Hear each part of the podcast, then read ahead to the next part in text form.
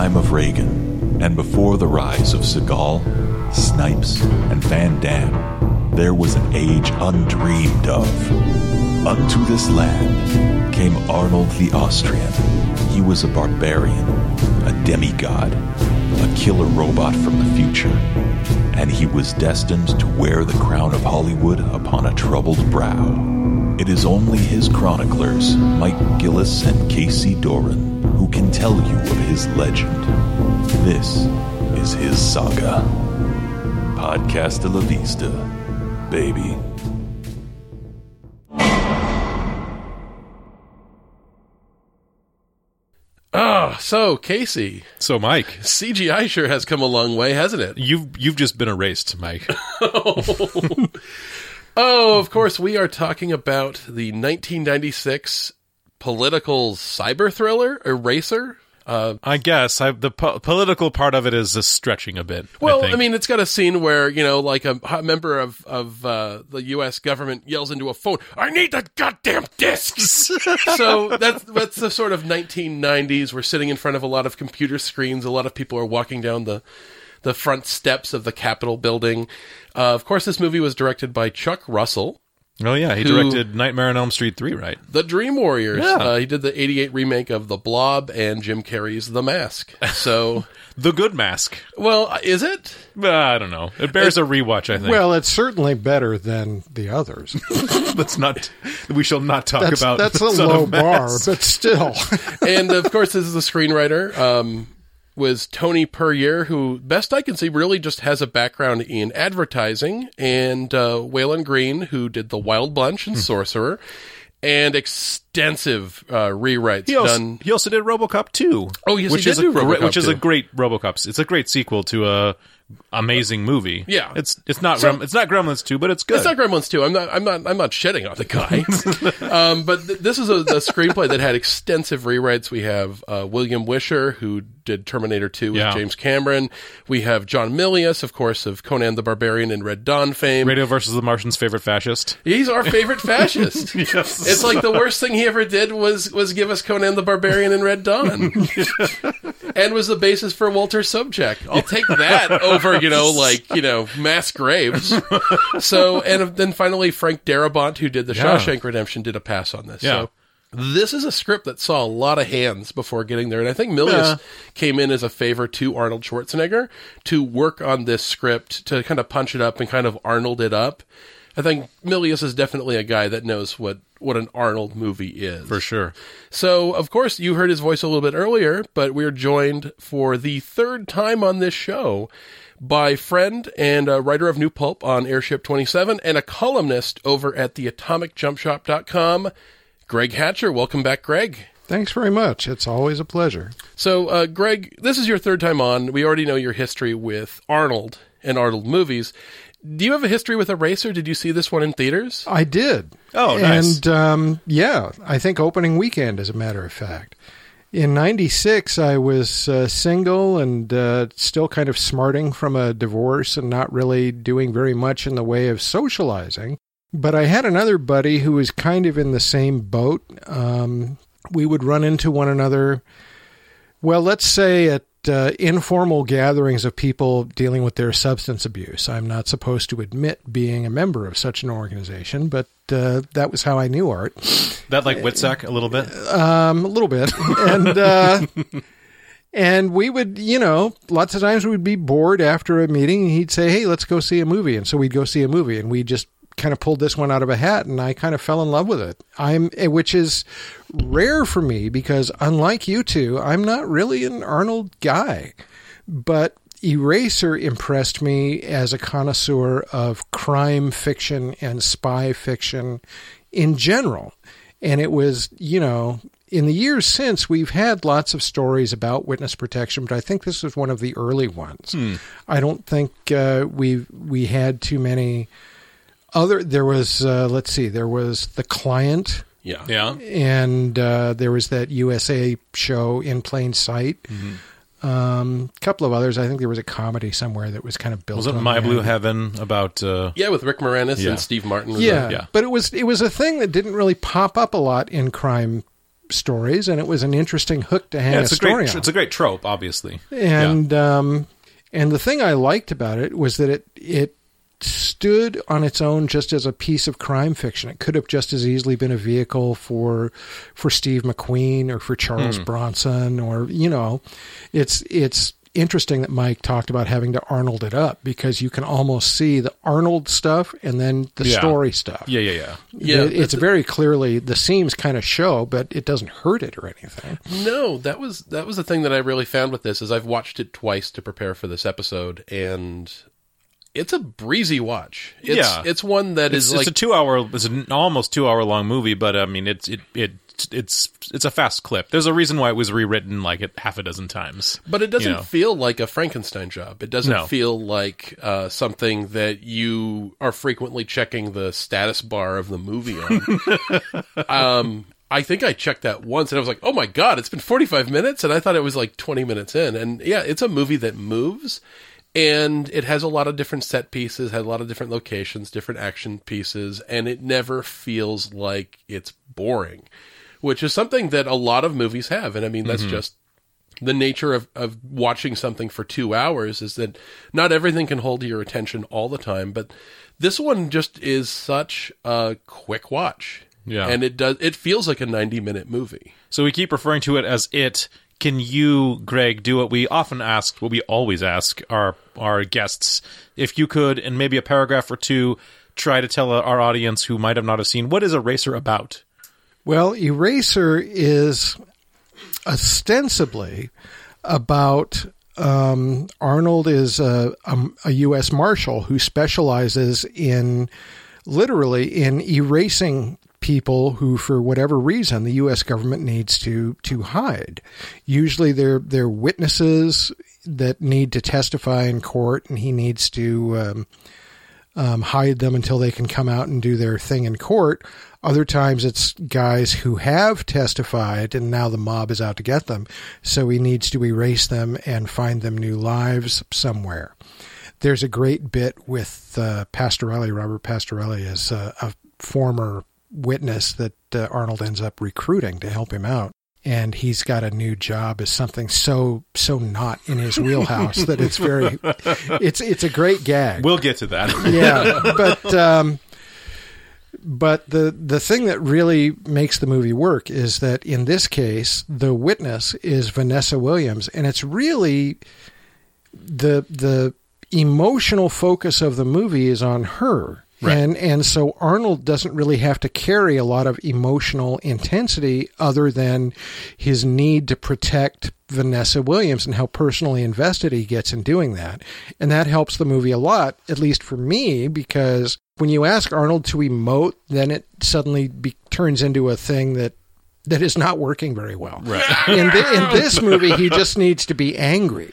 Yeah. And, a little bit, sometimes a little annoyed. Yeah. Betrayed, annoyed, angry, suspicious. The, these, Susp- are all, suspicious. These are all things yes. in his range. Yeah. yeah. So, you know, it works really well. And so Arnold's Arnoldness doesn't take me out of the story the mm. way it often does, which, you know, I'm sorry, guys, it just does. it's a it's a it's feature, a, it's, not a bug. It's, yeah, it's yeah. always Arnold being Arnold. But in this case, I can actually almost believe that he's really a, a U S Marshal and mm. that he's really trying to do this. The thing that makes Vanessa Williams' case difficult is that she has stumbled onto actual government corruption. Mm-hmm. So now Arnold doesn't know who to trust. His entire department is turned on him. There's, you know, he needs to go really off the grid and essentially erase himself so he can get his job done. And, um, and it's just a lot of fun. It's a very twisty plot and counterplot kind of action story, which I always like. And uh, and it doesn't it doesn't ever feel contrived. Like there mm. are there are action movies where suddenly, you know, in act three there's the reveal that the good guy is really the bad guy, and it just feels pasted on. It looks like a rubber nose that you've put on a sculptured bust or something. It's it's not right. It yeah. it doesn't fit. And there's none of that here. Even though the, the script is this Frankenstein creation that's passed through I don't know how many hands, everybody involved in polishing it seemed to understand that it was about making the story more streamlined. Yeah. Mm-hmm. And not putting in a lot of extra action bits that are just kind of... Yeah, the action bits come in natural places where it's like, okay, they're on a plane, they've just betrayed Arnold, he's onto them, now we have an action scene. And it just kind of escalates sort of naturally. It doesn't hit these hard points in ways that sort of take you out of go, wait, what? What is he doing? And with these action sequences frequently go to really wonderfully absurd places, with yeah. Arnold's literally in a parachute firing a gun at a plane that's trying to ram him. yeah. But it's like we worked up there gradually. I mean, this is like the the frog in the boiling water again. Right. Well, no, like- there's frequently some outrageous shit, for sure, but it doesn't feel, A, it doesn't feel out of place for an Arnold movie, and B, this movie, this movie has a sheen on it of... of, you know, they would, you could say it would be hyper reality, but really it's just like gonzo reality, where it doesn't, I mean, like most Arnold movies, it doesn't matter why these things are actually happening. Things are logical, like the way that they progress, but, you know, the fact that Vanessa Williams has is facing down the fact that her entire life is going to be erased, and her boyfriend of many years has just been murdered in front of her, and she has, like, she's barely just a little bit unsettled. To she's be like, fair, uh, she had she had dumped that guy. Yeah. but, but really, she seems to be, everyone in this movie seems to be not not very fazed by anything. Oh, that, really. that's that's your typical, you know, action movie thing, because otherwise these movies would be two hours of people crying in a corner. Because that's how I would react. I'd be like, okay, I'm in the sa- I'm in the safe house in Chinatown, just in the bathtub crying. And that's me as Vanessa Williams for the rest of this movie. Well, but see, this has been a thing that we've had to accept about cop and action sure. movies and T V shows. I mean, really and truly, have you stood there with someone and had a conversation full of witty quips while, you know, four feet away, the corpse of the guy that just tried to kill you yeah. is leaking blood and brains into the carpet? What what kind of sociopath does that make you? I know. But, but we all accept yeah. it. Yeah. yeah. Right. You know, in in the movies, that just makes you cool. Yeah. This is true. This is true. That you really should notice that there's an explosion behind you. I mean, that's, that you know, but again, it's the cinematic nature of it. This is, like you said, that gonzo reality. Isn't there a movie somewhere with, I think it was Will Ferrell or something, it was called The Other Guys, yeah. where they turned that trope on its ear, where the explosion goes off behind them, and they're writhing on the ground going, God, I can't hear anything, God, oh, Jesus Christ, that almost killed us. Oh, God. So wait, we didn't mention what's probably the most important part of this movie. I mean, it's an Arnold movie about him being the bat, no, the most badass witness protection marshal ever.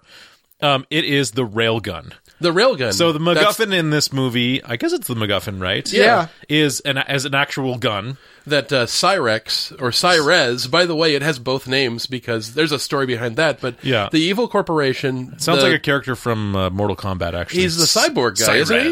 That's Cyrax. Cyrez. Close enough. So so basically, this, this corporation, this defense contractor that Vanessa Williams works for, is building a super gun, and I guess the way Arnold describes it later is the smallest version of this gun that he's ever seen is on a battleship, but they've turned it into an assault rifle that you plug into a battery pack on your on your belt. And uh, it fires these super bullets that can go through basically anything, cars, um, walls, walls. Yeah. And when they hit you, it's like getting hit with like a harpoon uh, fired from like right. a whaling ship. So they have like they have basically two different ways. There's a railgun, which is a thing, which is like we're just going to shoot projectiles really fast, yeah um and, and then like that, concentric smoke circles that they right, shoot out, and that's pure like that's just pure uh, S F X magic right there. yeah. And then there's an they call it an E M P gun, which is something entirely different. An E M P gun is like a blast of radiation that that disables stuff, so this movie doesn't even know what it is. Essentially, it's just a a like the highest tier weapon from a first person shooter video game. Yeah is and what it, it is, and it has a scope on it that basically has x-ray vision that you can look through right. uh wall, you can see people skeletons moving around back there. It literally locks on like Star Wars missile style yes. to Vanessa beep, Williams' beep, beep, ex-boyfriend's heart, yeah. and it's pumping there. And I'm like, oh my god, what sadist invented? Oh, of course, it's a defense contractor. Right. Never mind. But um, but yeah, she gets wind that her company is going to sell this to the Russians and other uh, various ne'er-do-wells around the world and terrorists, and create a whole new age of, of terrorism. This is back when terrorism had no ideology, like Cobra and G I Joe. We're right. just like, ha ha ha. I will do all the crime. and uh, and that's actually how the terrorist guy actually talks in this yeah, movie. Yeah, he kind of looks like Yanni, which is a no, little yeah, bit off-putting. Yeah, he looks like he's from Greece, but he's supposed to be a Russian. He yeah. looks like he should... He's having his Turkish coffee or... Whatever. So, so anyways, Vanessa Williams finds out about all of this and, and goes to the F B I, and they send her undercover, and she goes down into this uh, computer bay to get the data, and oh my God, it's a time capsule. Those are the little parts of this movie that I really like, which is the inside of this um, mainframe. I do not know computer talk. Right. Most of, most of the computer stuff is this that they show in this movie is like the standard nineties garbage, which you're just like hitting keys on the you know the keyboard really fast, and these graphical interfaces showing a three D wireframe of the building they're in, or so, all that stupid shit. The I think the uh, the information retrieval thing is real. I, I think, think they went real. into somebody's computer center. It's like I think you saw it in Rogue One. It's like there's a little robot arm, and there's like a cylindrical room full of tape drives or something. I don't know. And, and they, they grab stuff. It grabs it and then plugs it in so you can read it or whatever. That was the cool. That was the cool part. I mm-hmm. all the the computer stuff in this movie is shit, but that part was like, oh, that's cool. It's it's cool. To, it's, yeah, that was like brand new at the time, and also mini discs are a real oh, yeah. plot element of this one. Were those a thing? I don't know, because I kept for think- about ten minutes in the mid nineties. Mini discs were a thing because you could mail them to people, and they were promotional things. Because I, I know, oh, I know what you're saying. I got one, yeah. for uh, the T V show Lost.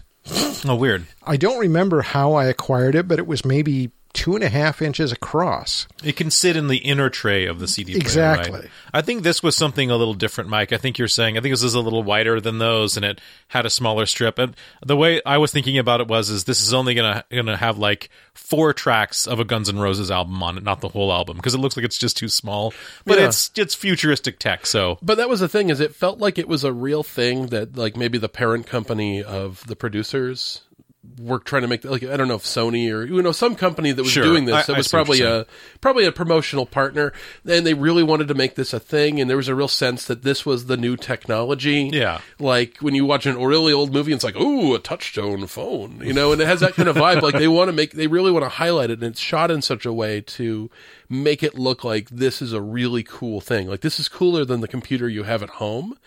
Like, I think there was, like, um... I think Batman and Robin had that same disc in the late nineties where they're looking up things on Alfred's disease on this mini oh, disc. Oh, right, right, right, right, right. And it never really comes to anything. It was kind of like Laserdisc or something, where it just was really popular to a certain kind of like A V nerd for a couple years, and then it never really went anywhere.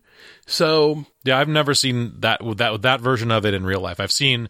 I, I own some of the ones that Greg is talking about, the ones that are look like they would fit in a regular C D player, but certainly these are these definitely are anachronisms for sure. Oh God! But Weird, I meant, at the time, those things would have been incredible. Yeah, uh, you would have been like, wow, and that's I kind of love that. Um, watching older movies that put an emphasis on technology is the way there's kind of these glamour shots of things that feel, you know, outdated now. Like a cell phone? Yeah. Oh my God, Arnold's cell phone. Oh God. It gets yeah. at least two insert shots in this movie. Is it a flip phone? It's a flip phone. Yeah. Okay, it's a flip phone. It still has that little plastic nub antenna on it. Yeah, he has to pull that shit out. Oh God. You don't get the reception if you don't pull like the point zero zero zero five cent piece of plastic that's, you know, in the in the molded frame of the cell phone. And in ninety-six, that was like the fucking future. I mean, you had to be like Zach Morris rich to have shit like that.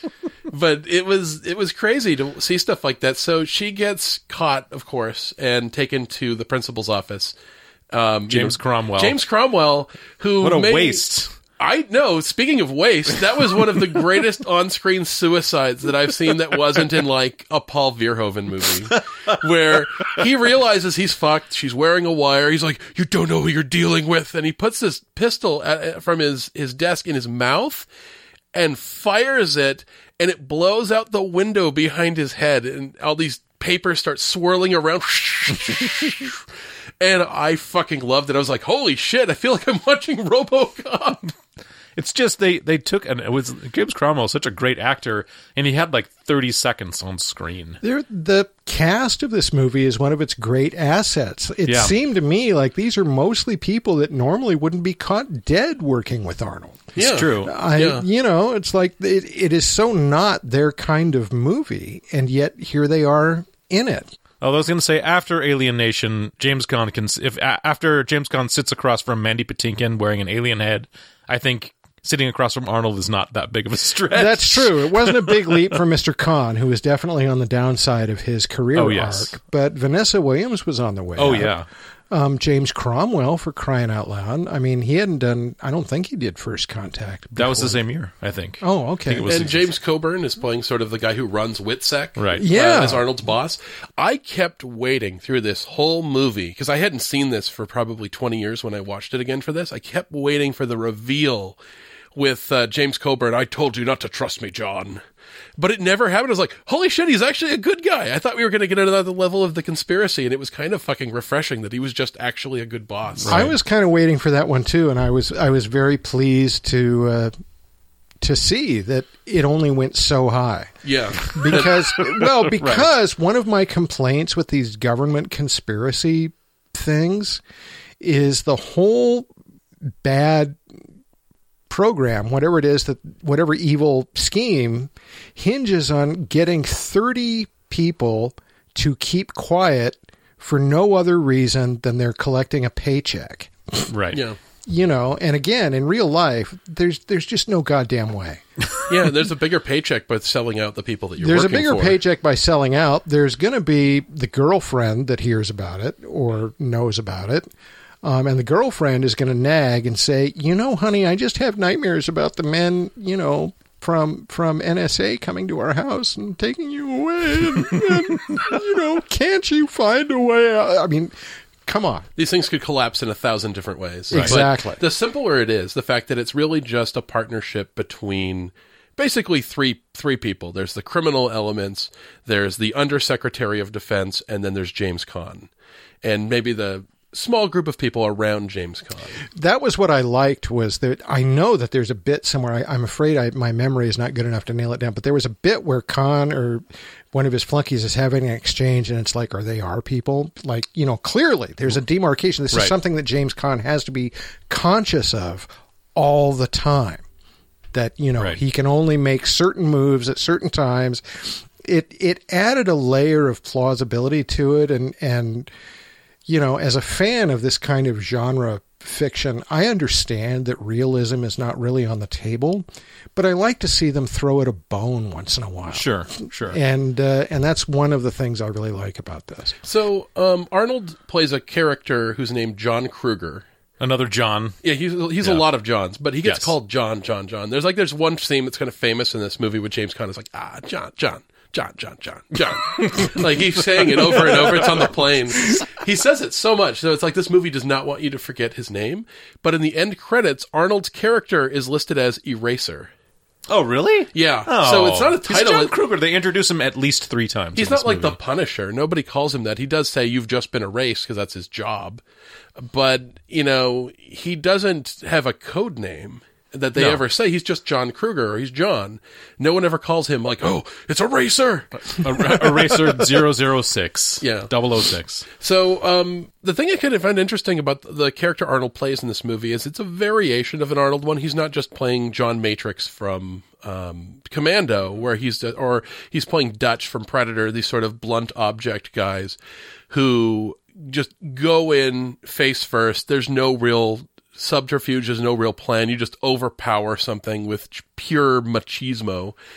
Um, John Kruger's a bit brainier than most other Arnold characters. He tends to do clever tricks. I think he, when they, when they, when there's this thing where this is all part of James Caan's plan to find out where Vanessa Williams is, where she first has to manufacture this fake crisis where, oh my God, all our witnesses are being killed, but really it's him and his people killing them.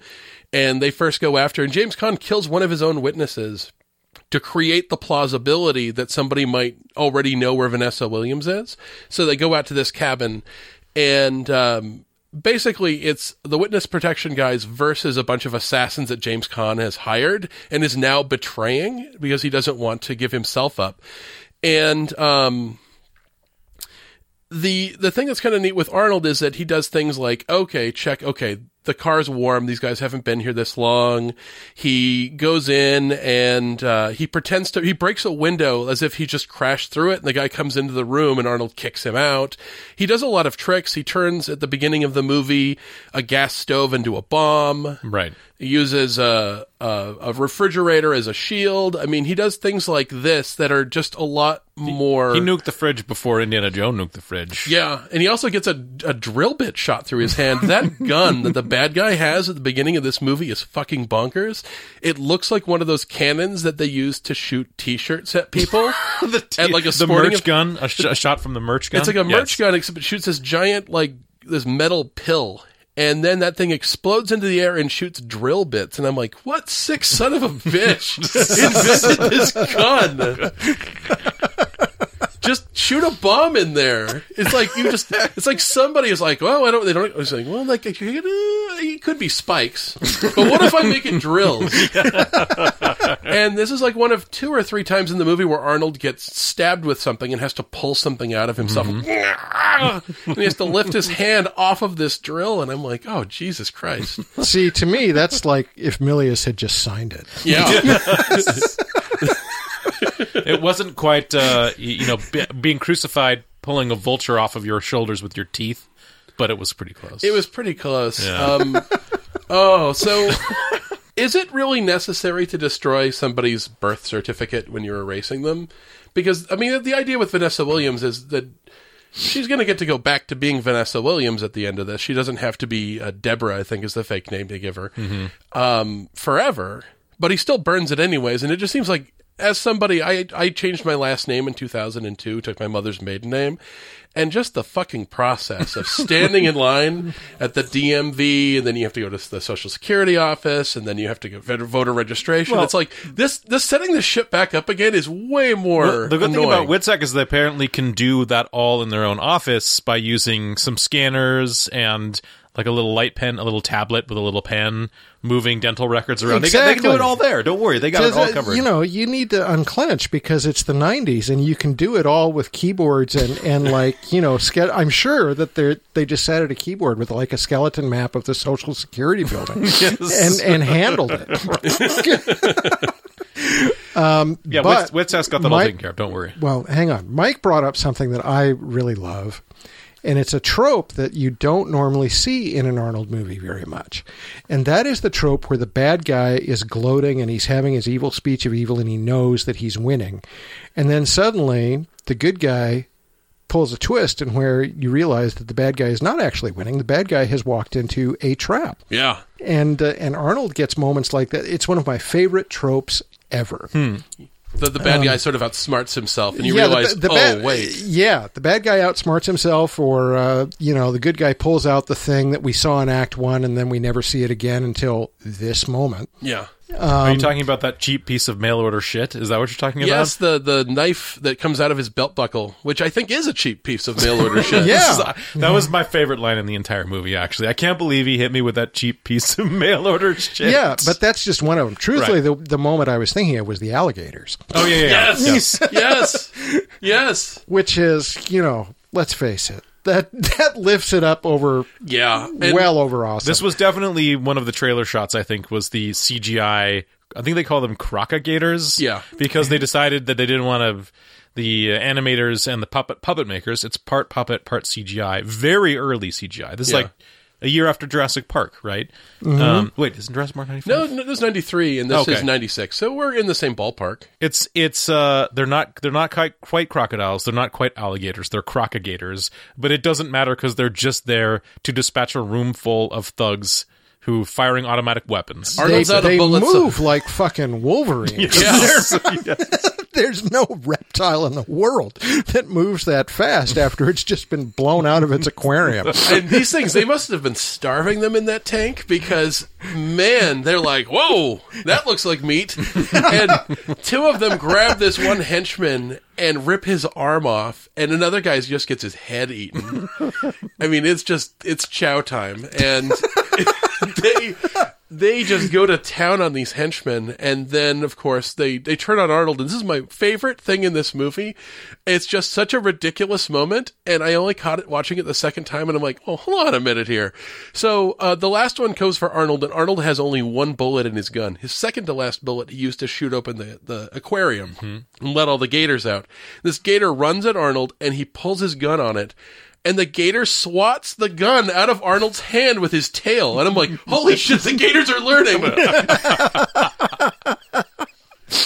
And, of course, he has to dive for it later. And that's where we get maybe one of the best lines in the movie, where he shoots the gator in its open mouth through its head, which is how you kill an animal with a gun, and says, your luggage. I think that was, it wasn't the only Arnoldism, but it was definitely the best one of the movie. It was, for sure. Yeah. If there was ever a one that came from the versions of this script after Arnold had been cast, yeah. I guarantee you that was one of them. Yeah. yeah. But um, Arnold, again, has some pretty nice feats of strength in this movie. Like at the beginning when he's saving Robert Pastorelli, um, and he's getting beaten up in the in the house by all these like mob guys who, by the way, like Dean Martin's like That's Amore is playing. Is that Robert Pastorelli's music, or did the mobsters, these Italian guys, bring that with them? That, that's how they do that. That's how they whistle while they work. Yeah, they listen like, to That's Amore. They drop a boombox while they're beating up people. But Murphy uh, Murphy Brown's house painter, you mean? Yes, Murphy Brown's yeah. house painter. Yeah. Um, mm-hmm. Oh man, Eldon. Um, and then of course that bad guy goes out, and this is again one of those Arnold traps where. He he hears a sound because the door goes, and he steps outside. And you did that really well, Mike. Oh, thank you. He uh, he gets lifted onto the roof by garrote wire around his yeah, neck. That was definitely a supernatural move. You'd expect a vampire to be doing that, not but an notice Arnold. That it doesn't trigger any sort of, you know, like, oh, okay, that's bullshit, because it's Arnold, and you're like, yeah. yeah, I believe this man could lift another human being by their neck in a piece of wire. Um, but yeah, the movie completely is, out of the door frame, like yeah. at least ten feet in the air, all the way onto the roof. Yes. Like his feet are gone. He's not even dangling there. Uh, he's just gone. He's lifted as if he was picked up by like a U F O. No, I just love all of the gratuitous neck snaps. Oh He's, God! He snacks, sn- snacks. He snacks and snaps. There's a guy who is, uh, of course, if you're in home invasion and you're a bad guy, you go to raid the fridge, right? As you're doing your nefarious deeds. And there's a dude with a drumstick in his mouth, and Arnold sneaks up on him and then basically breaks his neck in the freezer door. Yes, I've never seen that before. Oh God! You get the impression that John Kruger is a guy who snaps a lot of necks. He's going and, for style points. And every so often, I mean, probably, you know, you got to keep it fresh. You got to fall back in love with your job every so often, and you got to do these little things to keep it interesting. And I mean, yeah, he could just like do the... having a fist fight with an alligator. Yes, yeah, that's right. Yeah, it's like these are the sort of things where he's like, you know what, that was fun, you know. But yeah, he just has to find new ways. He's, he kills a lot of guys.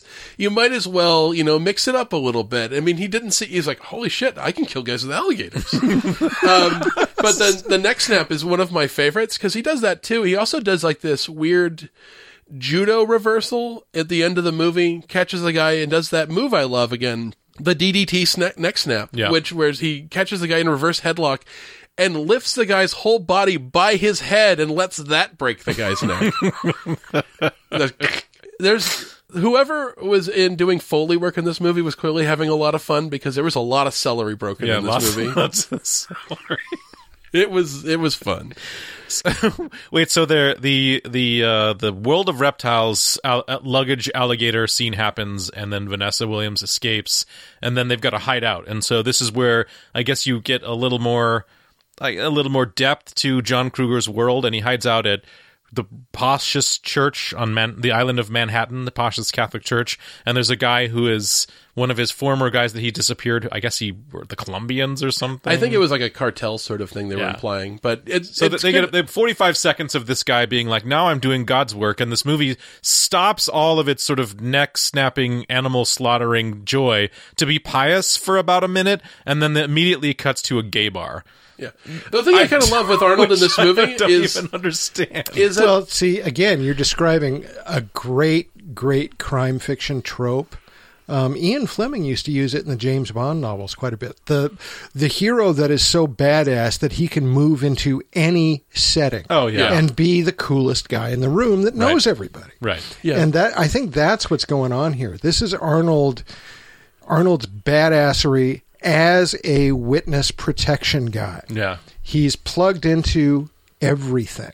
And now that the government has turned on him, he turns to his private coolness network that he has sure. established. Yeah, he's over like the, the shadow, where and, it's and like all these people that he saves become and, operatives. Yeah, yeah, and that's what I, that's one of the things that I really like about it. I love these movies. I mean, we talked about it with John Wick. The idea that they establish their own weird underground rules for the story that they're telling. You know, John Wick did it, Roadhouse did it, and Eraser does it. And that's one of the things I like about it. Yeah, so, uh, okay, we, we go to the gay bar, and when the first chords of It's Raining Men start playing, I could feel my throat tighten, because I'm like, okay, this is nineteen ninety-six. Oh boy, here we go. This this is not quite pol- the Police Academy movies. We're no. about ten years after the Police Academy I movies was, and the I, Blue Oyster or whatever. As, as far as uh, gay panic, homophobia moments, I was pleasantly surprised by how non-offensive all of this was compared to what yeah. it could have been oh, in nineteen ninety-six. Course. There's no gay panic jokes. There's none of... I mean, if you compare that to the, the stripper in Terminator three, oh, yeah. the Talk to the Hand guy, where you're just like, oh, that doesn't age well. Um, I actually think the one part about it that I, there's, a, there's a little bit of cringe from the his... Uh, Pastorelli's n- n- new job. He's got a bartender, Kevin, who's there w- with him, w- working alongside of him, and he's like, "Oh, I gotta gonna ask him if it's okay if we leave now." And Kevin has the "Oh, it's he looks rough" sort of thing. Um, but what I do like is that Vincent Pastorelli's or Robert Pastorelli, Robert Pastorelli, not, not Vincent. Um, he says, he says. like, don't let on that I'm straighter, and I don't want to break any hearts around here. And I was like, that was, I think that was actually pretty funny. That he just, the character had a little bit of a sensitivity of the fact that, like, he had to, like, he had to go with the flow, that sort of thing. I don't, I don't feel like that was at all homophobic at all. I feel like there no, was actually a little, no. like, a little bit of heart, a tiny well, bit of heart injected into that. Here's how you tell. Does it, does the joke diminish the gay man in the scene? And it doesn't. Kevin was like his his co-conspirator, his friend, his yeah. guy that's helping him out. So there's no homophobia there. I, it's I just feel like this is this is a guy that's aware of his workplace conditions. Arnold Arnold's reaction may have had been a slight bit of that. Oh, Arnold just te- I think I could get as Arnold sort of teasing him, but it never came across as Arnold punching down. It no, fe- it no, like it I was, would certainly say that. Yeah, yeah. I, I got that about it, and that. To me, it was like, it felt like we had just literally dodged the thing that would have torpedoed this movie. Because a lot of things that came out in in nineteen ninety-six would have been exactly as awful as you think. And you're just like, oh, God. It's. I mean, there's a lot of movies like that. Like, the best example I can think of is, is Bill and Ted's Excellent Adventure, which is right. an amazing movie that has one moment that just makes you go, oh, man, this is going to be harder to show this to future generations now. It's that bit where they hug and they immediately have a gay panic moment and yeah. drop a slur, and you're like, ugh, we were doing so well. And this movie doesn't hit that point, and it was just actually really kind of refreshing that it felt like we were steering right at it. And then we didn't go there. No, I mean, the only thing that is all retrograde, I mean, there's plenty of stuff that's anach- or that's now anachronistic. It's retrograde is just how often James Caan refers to balls and anuses. Yeah. Like, that's when he wants to make a some sort of simile or a metaphor, it always has to do with balls and anuses. He says something like, I want to lock this city down so tight his balls ache. So that's, that's, but I mean, that's just tough guy nonsense. But when it's the villain, it doesn't sting. Right. I mean, it's, it's, it's just one more shade of him being a creep. Yeah. I got to say, James Caan's plan for finding Vanessa Williams was really smart. And the idea of, okay, we're going to create this crisis of, oh, the witnesses are being killed. Hey, Arnold, we need to protect your witness.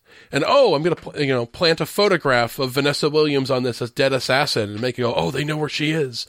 And, you know, basically... But, but Arnold obviously sees through that at the, at the, the get-go. Oh, yeah, he sees through it, but at the same time, you know that he's going to go back to Vanessa Williams and we can try to tail him. So this is a pretty well-covered plan. I mean, he does drug him on the plane because he gets him to say, what does he say? It's in Atlanta, but he knows it's in New York. So Arnold does see through it and lies to James Caan. But... um Then you get to, what was the name of that, that guy on the plane? The young Mon- guy. Monroe? Yeah, uh, Deputy Monroe. I have never seen a more dead meat character introduced in yes. any movie. It's like, oh, hey, it's Deputy Babyface, and he's going to show us around the plane that's obviously going to become an action set piece later. Oh, hey. You know, he's, and of course, when you get the impression that he's a guy who's really good at his job, and he's sort of above all of this, and he's just this young, fresh-faced kid who's excited to do this job, and he's not corrupt, and you're like, oh, you're fucking dead. It's like, I see a bunch of villains and Arnold, and you are going to be caught in the crossfire. I, we we sort of talked about the uh, the action set piece on the plane a little bit, and as I was watching it again, I realized, I think I've seen this movie once before on D V D. My friend bought it. It was a Warner movie. It's a Warner movie, right, I think? Is it? It was it was one of the very early big studio releases, new movie studio releases on D V D. Um, and I remember watching the train sequence at the end over and over again because my friend wanted to try out his new subwoofer, mm-hmm. or whatever. Um, I had seen the scene where Arnold jumps out of the side of the plane. I mean, eat your heart out, Tom Cruise. He like is hanging on the side of a plane, and then he jumps out, and he has to shield his face as he falls through the smoke coming from this destroyed engine. Um, and I think I'd probably seen that scene a hundred times from T V commercials and from seeing the trailer on Blockbuster videotapes and stuff.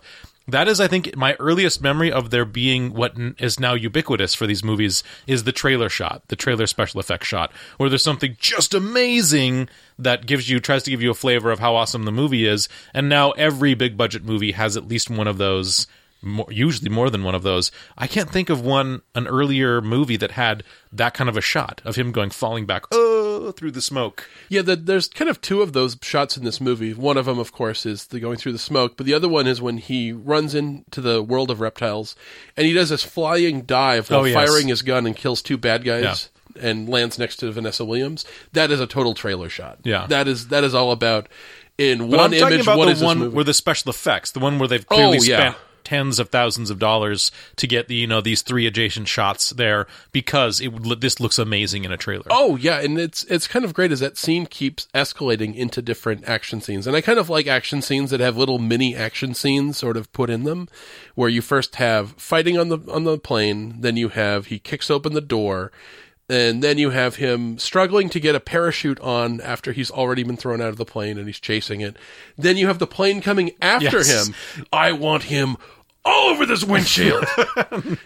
And he shoots out the wind. The, I gotta say, this pilot is fucking amazing, first of all, because this guy is working under very stressful work conditions with a gun to his head. One engine on the plane is out, and he's yeah. having to turn it around. And it's probably not easy to turn around one of those big airliners. Right. Um, and then he manages to safely land it after Arnold shoots out half of the windshield. So right. This dude is a fucking champ. Yeah, that's true. He is the most... He's... Fuck you, Wedge Antilles. This is my favorite pilot extra. This guy's amazing. And does it all with James Caan screaming at him. That's true. He did have a gun in the back of his head the whole time. That would you be... You know, I, I don't think I could tie my shoes with James Caan screaming at me with a gun to my head. I would, I would just be destroyed. I, I would. I do not want to fuck with James Caan. I've but seen The Godfather. You you guys are kind of circling around something, a point I wanted to make, which is that James Caan is one of the very rare... worthy adversaries. Yeah, sure. That's yeah. I would say he, so. He, yeah. You know, the most Arnold movies, the bad guy is such that if Arnold actually gets him alone in a room, he's going to be a grease spot. He's just not going to be able to handle it. And so most of the contest of the movie is Arnold fighting his way through obstacles to get to the actual bad guy and punch his lights out.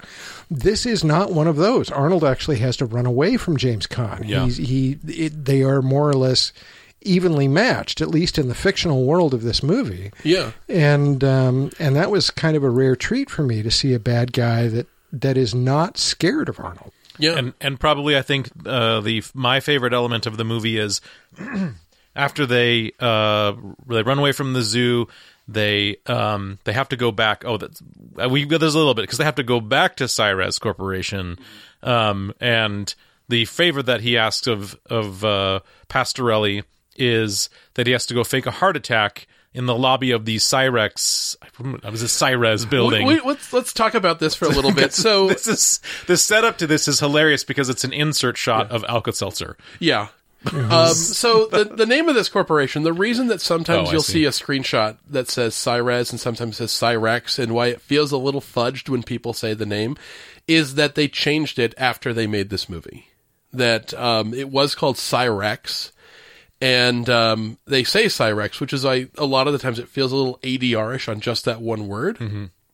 There is a... Uh, a software company called Cyrix mm-hmm. that caught wind that it sounded like they were the villain of an Arnold movie, and they wrote a letter. Which um, seems to me should be a feature and not a problem. Yeah.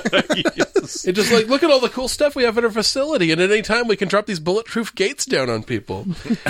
And uh, the, the, we don't have bulletproof glass behind James um, James Cromwell, but right. we can fix that.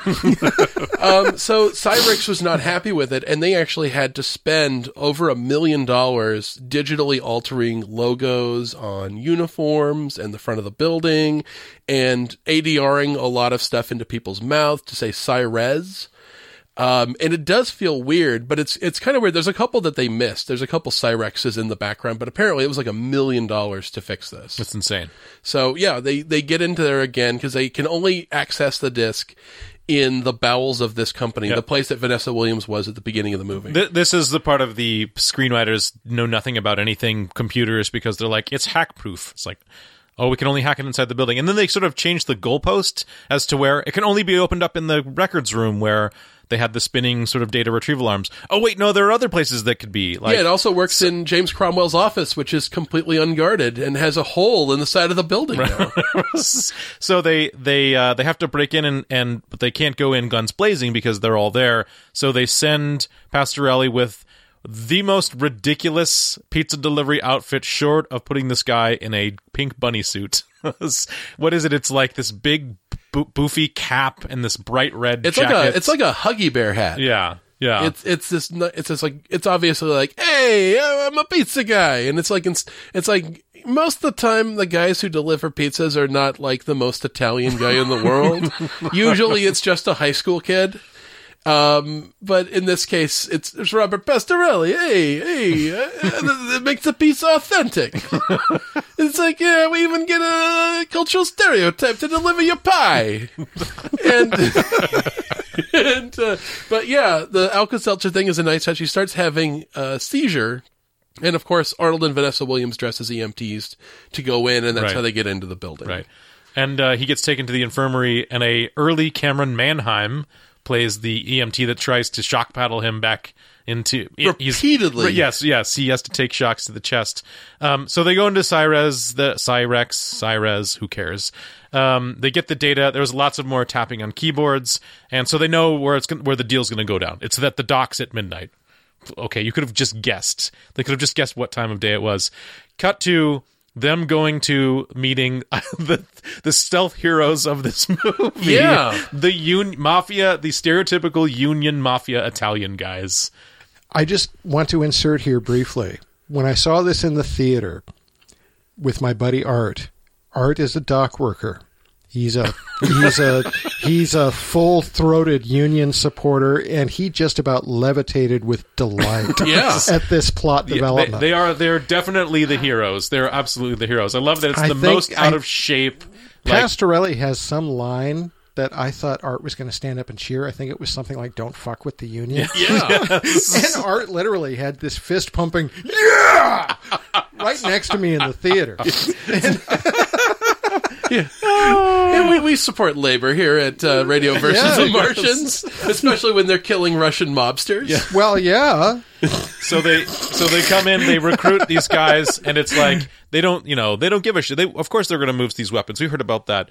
Uh, but it's going to happen on your docks. And he's like, now that I hadn't heard. So then it's personal, right? Because mm-hmm. people who are not union men are offloading on their docks. Uh, and thus begins the last... pretty long action set piece uh, of the movie, where you get to actually see those video games first-person shooter weapons in action. Well, really, it should just be called Chekhov's super gun. Yes, yes. yeah, yes. And they do make good use of it. They don't waste it. They really blow the shit out of all sorts of stuff. They blow the shit out of trucks. I mean, they just straight up blow up anything. So the idea, they really can also make it a cool action sequence, but also set the stakes of how dangerous it would be if these world these guns got out into the world.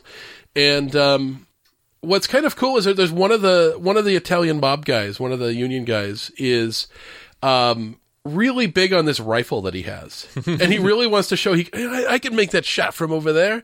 And they kind of give him crap, and he fakes fucking makes the shot. He makes like a he shoots the the super gun through the barrel. Yeah, later. It's, the, it's the Tom Berenger sniper shot. He yeah. shoots him right through the uh, the the eyepiece. And it's like yeah. most movies wouldn't have given that hero moment to that guy, but it was kind of neat. That that one guy who's just like, yeah, he got his shot off. And also I do like there's a bit with um, one of the, the mobster guys where he's just like, uh, he's like, yeah, these guys, goddamn communists. And he's like, actually, the, one of the mobster guys is like, they're not communists anymore. They're like a, a liberated federation of independent states. Yes. And uh, just kind of a neat little thing like that. And I, it, it's stuff that makes it more than just these guys are a collection. They're they're kind of comedic and stuff, but it was kind of fun, right? Uh, and and obviously the the the entire visual joke is is that old out of weight guys can save the day. Yeah, and I'm all for that. In the you front know, of a hashtag bol- representation yes. matters. Yes. I feel like I'm oh. on the screen finally. Honestly, that was the reaction Art had about the union guys. He's been waiting his whole life to see a union guy be the hero. Oh, my God. So the, the, and it was on the docks, even. Yeah. Yeah. Nice, well-lit docks. They, uh, they trap Arnold inside of a building that is full of stuff. And since they've got him covered from every conceivable angle, how's he going to get out? And they can see through the walls. It's a bad move to follow Arnold into a factory. Yeah. So I guess he, he pretends like he, he plays dead, per- crawls underneath the floor, does the, the old floorboard trick. I would do that in real life. The floorboard trick. Except it would end with me staying down there. And with collapsing on you and dying. Um, and then he shoots two guys with these weapons, and then in true Arnold fashion, he breaks through the floorboards, picks up both, and he dual wields these railguns. Yeah. And just uh, destroys everything. He is in fucking God mode. Yes. He decimates these villains, and he just starts basically quick triggering both guns, doof, doof, doof, doof, doof, doof, just blowing away, you know, entire generations of villains. there are they never they never show these things running out of ammo at all. They're just always going. He well because they're going. Magic super guns. Yeah, try and keep up. Yes. No, if there if there is an analog to the video game world, they just shoot for a while and then it overheats and you just have to wait about fifteen seconds for it to charge back up. That's how I yeah. imagine it works. Yeah, Arnold just he's not having that. He's no. just going to kill everyone now. And it is it's pretty cool um, because he bursts through the ground. I mean, he probably softens it up a little bit by shooting it with a hail of bullets to kill those two guys. But in this movie, there is no doubt that if Arnold wants to burst through a wooden barrier, he can, like the Kool-Aid Man. And uh, but I, that's the thing is that this movie really knows what it is. It doesn't try to pretend to be high art. It doesn't try to be the brainier version of this. It has moments where it's not stupid, but it knows that this is kind of fun popcorn action. And it just steers hard into it. Well, I uh, sort of a question about this movie relative to, because this one came out after um, Last Action Hero and after True Lies. And in the wake of Last Action Hero, which I don't know if you've ever seen Last Action Hero. I have. I you did have. not. I didn't like it. No, we, it's, I wanted to like it. It deserves a rewatch, I think. Uh, we were very pleasantly yeah. surprised. But I mean, True Lies, mm. which we haven't done yet, was sort of like the, oh, wait, Arnold's still good, you know, reteaming with James Cameron and doing uh, doing a plot that's, it's not similar to this, but I feel like the tone of the movie is is basically like this. I feel like this, if you were to sort of catalog him chronologically, this is not quite True Lies. I think no. if I were to recommend something of that era to someone that yeah, sort of kind of Arnold to, spy stuff, it I'd, would be True Lies. It yeah, would definitely be True that. Lies. So I can. This movie didn't do amazingly domestically. It did. It broke a hundred million, but it was no Terminator two. You know? No, it, no, but it, it was definitely a hit. It was right. a good one for Arnold. But I think there's kind of that K T period of Last Action Hero where he was unassailable at the box office for such a long time, where anything he did, he was just spinning gold. And then Last Action Hero was always kind of up in the air, where the hits weren't as big, but it feels like the fails seemed way bigger. Yeah. Um, it was never quite as big as that. So um, now we're finally getting to the two big questions at the end of and these discussions we have. Uh, question the first, is Eraser a good movie? Greg? Oh, absolutely. I think so. I, uh, I started out by saying that. This is, as a piece of crime slash spy fiction, this is something that can walk proudly with, uh, you know, Robert Ludlum and... Uh, um, I don't know. I'm, I'm Clancy. Is it Clancy level? No, it's not, not Clancy. Not quite Clancy. Well, Clancy is too big. Hmm. Clancy, you know, is the genre equivalent of the science fiction movie that always ends with the white light spearing up into the sky. Right. You right. know, it's just it's so big that it collapses in on itself. But this is this is my feeling, not necessarily shared by the universe. Sure.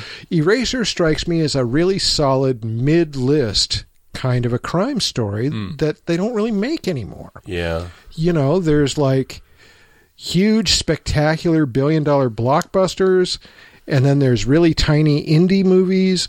And for mid-list, you're going to television, to like Amazon or, or Originals or, or Netflix or something like right. that. Um, but movies, there used to be enough of a market for them that you had like medium yeah, and level. The, the, the big, and, that, and that's the big what cost this would is. Be the star. And yeah. and that's what I like about this one, is that at its core, despite all the craziness with the alligators and the magic gun and everything else, it's mostly a people story.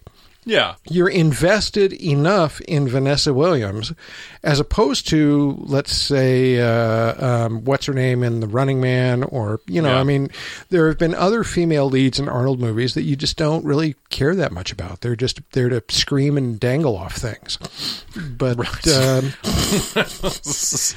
but, uh, but Vanessa actually has agency. She does things on her own. She has yeah. scenes of her own. This could have made a movie about her. Her without Arnold very yeah. easily. Yeah, that's true. Oh yeah, that's that's, that's what I'm saying. Yeah, so yeah. it's uh, it's I think it very much stands on its own. It's it's never going to be anybody's. It's never going to make Leonard Maltin's best of the twentieth century or anything. But no. it, but it's a good movie. It's no. it's not a waste of your time. I, I don't think it's in Arnold's top ten, unfortunately. But I mean, I've watched enough really odious Arnold movies to know that uh, this is a pleasure to watch, and that's something that's saying something. It's because sometimes as you get later, it can get pretty grown, grown worthy, yeah. you know. So uh, for sure, that's a great, it's a great movie. It's a good movie for sure, serviceable. I, yeah, I, I like I like Eraser. Um, we're big fans of a podcast called We Hate Movies, and there's a classification they use called a hangover movie, which is something that, let's just say you.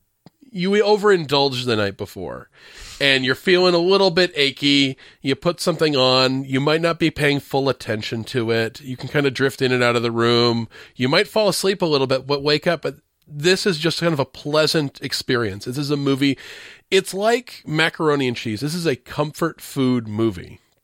And I say that not as any sort of pejorative. I really think that this is...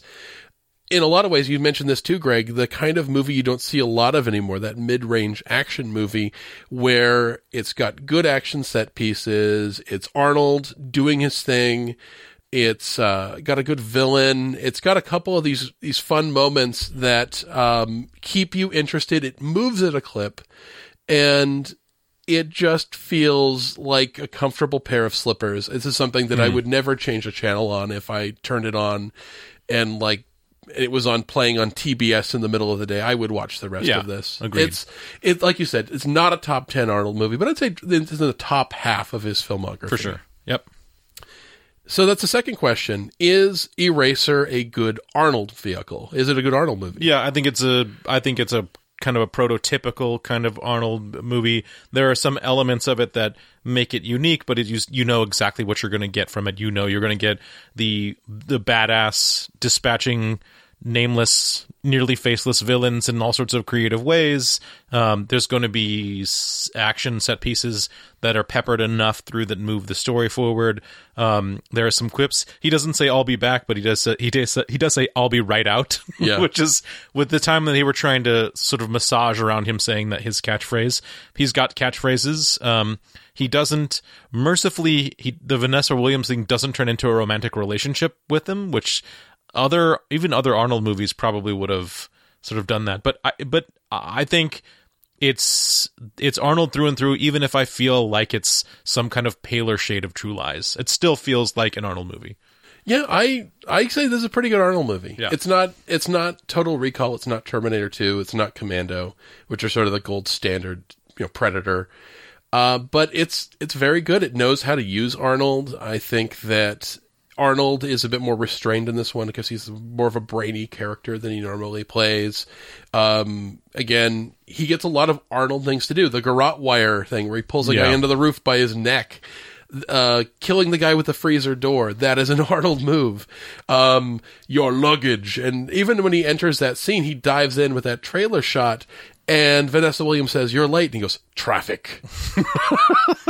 I mean, it, it knows Which how... is barely a joke, to be honest. Oh, yeah. It's It really doesn't... Was that referring to slamming down on the top of a car in a junkyard? Yeah. I, I mean, know. he he. if somebody fought that hard to help me out and went through all the shit he went through, and he doesn't even complain about it. But, yeah, um, yeah, there's a lot of, of crazy things. A crocodile headshot. Um, but, again, the glory shot of this movie is him killing those two guys in the factory and bursting up and taking a super gun in each hand. Yeah. And um, that is the moment uh, that you want to see. It's like, this is the part where he stops sneaking around and just becomes, you know, John Matrix at the end of Commando assaulting the island compound. Right. Where he's just like, okay, I put in the code. Now I'm invincible. I've got my game genie.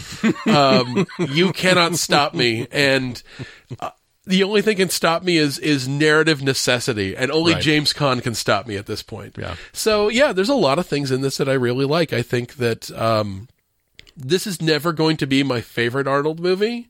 Um, if I'm going to recommend an Arnold movie to, to somebody and say, hey, this is the one to understand why we do a podcast about this guy, it's probably not going to be Eraser. No. But if Eraser's on, I'd be like, hey, we should watch this. Yeah. I'm always going to argue to watch Eraser. So, Greg, is Eraser a good Arnold movie? Well, clearly I think so, because it's one of the four that I actually own. Oh, wow. Um, I, I liked it enough to add it to the home library, which, um, you know, I mean, that's a short list for me. It's definitely in my Arnold top ten. Can I can I guess? Can I guess what's there? Running Man? Yes. The original Terminator? Yes. Commando? Predator. No. Predator. No. Oh, well, what's the what's the fourth one? Terminator then? two? Terminator two. Okay, Terminator one and two. Okay. Okay. Um, all right. And I do have Total Recall, now that you remind me. Okay. But oh. it came in a package. So it is literally Terminator in your two. Arnold top five. Yeah, it literally is. And um, and for most of the reasons that I gave, but also because I think Arnold himself is better at being Arnold in this than he is in some of his other movies. Sure. He's got... He shows... Well, he's never going to have what I consider range as an actor, but he, he shows an awareness of what each scene requires of him that you don't often get. I mean, normally in Arnold movies, there's like two settings. There's quiet conversation and there's full-on berserker rage. There's not a lot in between. Yeah. But this, there are there are moments where he gets to show things on his face where the you can see the light dawning that, you know, things are not right, that the his boss is corrupt, that et cetera, et cetera. The, the fact that he's smarter, which, you know, I think it's hilarious that you guys are talking about how atypical this is. But... Uh, But uh, but that, to me, is one of the most attractive things about it, and it's one of the reasons I really like it. Hmm. So, absolutely, it's a good Arnold movie. Awesome. Awesome. So, Greg, thank you again for joining us on the show. Uh, if folks want to find out where they can find the works of Greg Hatcher on the internet, where should they look? Well, the easiest place is the website that colleagues of mine and I contribute columns to. I've usually got new stuff up there once a week. It's atomic jump shop dot com, where, you know, if you like this podcast, you'd probably like the website. It's just a celebration of junk culture of all kinds. Um, and as far as the book stuff, the easiest place to find me is my Amazon author page. That has all the Airship twenty-seven stuff, plus some of the other things I've got going, um, the M X Sherlock Holmes books and so on. Oh, and yeah. A new project that I'm very happy to be part of. It should be out by the end of the year. It's um, another small press venture from Pro Se Press. It's called Tales from Port Victoria. Hmm. And it was sort of a sequel or a spin-off to a superhero novel that they did by a guy that was called The Bishop of Port Victoria. I, I'm blanking on his name. I think it's Alan Drake, but don't don't go by that. Look it up by Bishop of Port Victoria. And the editor at Pro Se wanted to do sort of a theme anthology where the rest of us do stories about Port Victoria, which just the basic through line of it is that in the nineteen thirties, the government was experimenting with a uh, superhero formula that's really not the same as the Steve Rogers Captain America formula, except it really is. And uh, and it turns a bunch of people super, and their their progeny have lived in Port Victoria underground over the course of the years. And uh, and the author, the originator of the concept, has done stories set in the thirties and forties and then again in the modern day. Hmm. And when Tommy approached me, I said, well, nobody is doing the sixties, and that's where I grew up. Cool. You know, Bond and Batman and Bionics, that's kind of my field. Nice. So I did a story that was set in that era, told from the point of view of the henchman. Oh. Because nobody ever talks about the guy that had to do the wiring on all those big aluminum rooms full of cool stuff. Yeah. And so this is the story of a guy who kind of made his rep in the Port Victoria supervillain community as Doctor Fix-It. That's he's, great. He's the guy that does all your lair work, and how he kind of got swept up into an event called the Battle of Easter Sunday. I'm thrilled with this story. It's one of my favorite things I've ever done, and I can't wait for the book to be out so everybody can see it. Great. Yes. Thank you again, Greg. Please, folks, go check that out. And uh, thanks again to our episode sponsors. We now have six of them. Oh, wow. I know. Yes. I know. We ah. Big time. I'm excited. I'm excited. So big thank you to Margaret King, Larry Brunswick, Tim Batson, Zori Russell, Sterling Taylor, and Tom the Belgian. So if you want to become an episode sponsor of Radio Versus the Martians or Podcast de la Vista, baby, please go to patreon.com slash Radio Versus the Martians or check us out on podcast de la vista baby dot com. Click that red button. Give us some love. And until then, folks, we'll catch you all next month. Podcast de la Vista Baby is a production of Radio Versus the Martians and is hosted by Mike Gillis and Casey Doran. This podcast is recorded in beautiful Valverde in Seattle, Washington. Our chief engineer is Casey Doran, and our editor is Mike Gillis. Our original theme music was written and performed by James Wetzel, with opening narration by Dan Lombardo. Special thanks to Sam Mulvey, Rob Kelly, James Wetzel, Paul Rue, Tobias Panshin, Scott Kramer, Kyle Hepworth, and Dan Lombardo. Please take the time to rate and review our show on iTunes and Stitcher, and follow us on Facebook and Twitter. And if you'd like to support the show financially, please consider becoming one of our Patreon subscribers. Even just a dollar a month gives you access to exclusive episodes. And finally, you can find us online at podcast de la vista baby dot com and radio versus the martians dot com. I gotta hand it to you, Danny Boy. That was a brilliant piece of work you did back there. What are you talking about? The, the van was beautiful. I mean, it was clean. It was swift. You had hundreds of witnesses to say we were never near it. I like your style. You know, you remind me of me. Wait a minute. I thought you set that up. What did, did, didn't you? What the hell's going on up there? What the hell's going on? What is I don't.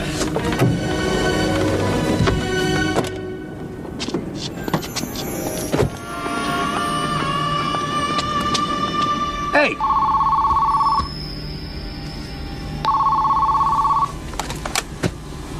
Hello. It's for you.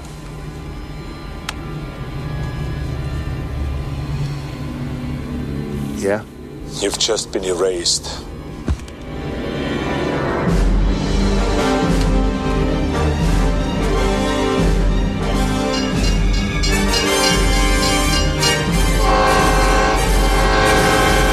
Oh, my God. Holy